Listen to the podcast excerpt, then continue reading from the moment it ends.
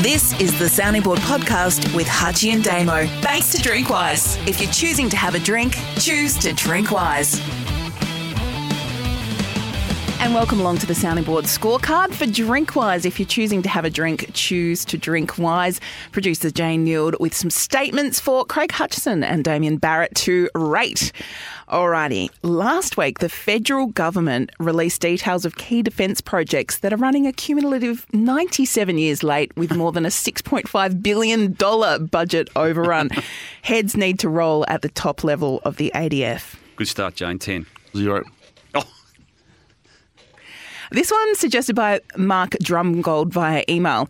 You're looking in the wrong places for international expansion of AFL, not the UK, US, or China. Canada is the location which has strong amateur clubs and comps for many years. zero. Seven. Last week in Melbourne, rebellion extinction protesters shut down a major exhibition by supergluing their hands to a Picasso painting. It was a brilliant piece of climate activism, highlighting our hypocrisy about the value of artwork compared to that of the planet. Zero. We're looking forward to give my explanation on that one. Zero. The City of Melbourne have become the sixth city in the world to appoint a chief heat officer to fight climate change. Don't be fooled, Melbourne, it's greenwashing. I don't know what you're saying in that, James. I'm going to pass on that because I don't know whether you're having a go at climate change. Pass. Yeah, I'm passing. All it to right, you. uh, this one thrown out by at Brad Psychology on Twitter. Every time the media refer to the Brittany Higgins trial, they are blaming the victim and protecting the Liberal Party. It is, in fact, the Bruce Lehrman trial. Big on this. 10. Nine.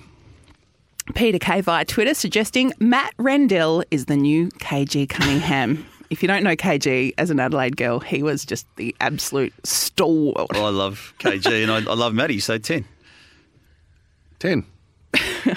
The publication of a story linking Dustin Martin and intimidation of union boss John Setka's former partner has nothing to do with AFL, and it was good to see that the AFL journos didn't use the story as a clickbait grab. Got published in The Age, no one else ran with it. Three.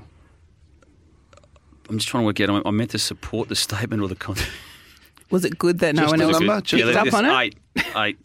The shift in sentiment from The Age saying that they will, quote, focus on what Victorians want to discuss, what matters most to you, rather than what political parties and candidates want the election to be about, close quote, ahead of the election, has the ability to really shift the tone of the election for the better. James, big on this one, Hutchie. Zero. I'll bite my tongue. Five. As Damo is the number one ticket holder in the Cane Corns, Corns fan club, it would be remiss of me not to mention and cross promote a fantastic interview I produced with Cane Corns and Dermot Brown recently for a show called The Conversations That Could, opening up some very uh, interesting issues from Cane you might not have heard him discuss before. Listen Ten. via podcast. Ten. James putting promos The conversation's into a good the, 10. into the sounding board. Can I just I'm put- making zero because I've interviewed Kane Corns myself when, as a player and when he recently retired, so I think I know all the answers to Kane Corns' life. Ooh. Can I just add a few disclaimers before we get into the numbers? You might need to after that last one. Jane Neild is an outstanding producer, podcaster, singer, communicator, relationship manager. Does an amazing job through our business, through our network, through our podcast. Where's the butt coming? But was very late this morning because of a train. No, you weren't late. And you only- if Jane had a fan club, there would be f- they'd be fighting to get past me as the number one ticket holder. or and me as a number two. But Yeah, but here we go. But my one asterisk is No cross promo. if you think for a minute, Jane, that we're going to start using the sounding board scorecard Yeah. to repurpose your views formed on the train up while reading The Age only every morning and your left leaning views, you got another thing coming. can we? We don't normally reveal what happens behind the scenes on this show, but uh, Jane suggested Jane we is talk running the- about a topic today. Jane tries to run an AVC slash The Age slash Labor Party agenda through the scorecard. It's going to stop. That's it. and, the, and it was on the running sheet, Hutchie, and I didn't bite into it. You didn't buy into it, so we just let it go. Yeah, I guess. All right, where are we I, at? So- so- I so learned she about put in a social issues scorecard. for the first time in the questions.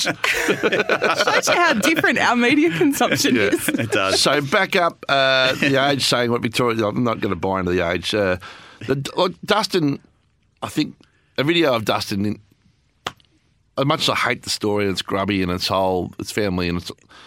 I get why it happens. I can't sit in judgment of it. Yep. I think the point about the Bruce Lemon trial is a good one. I'm Yep. with you on that.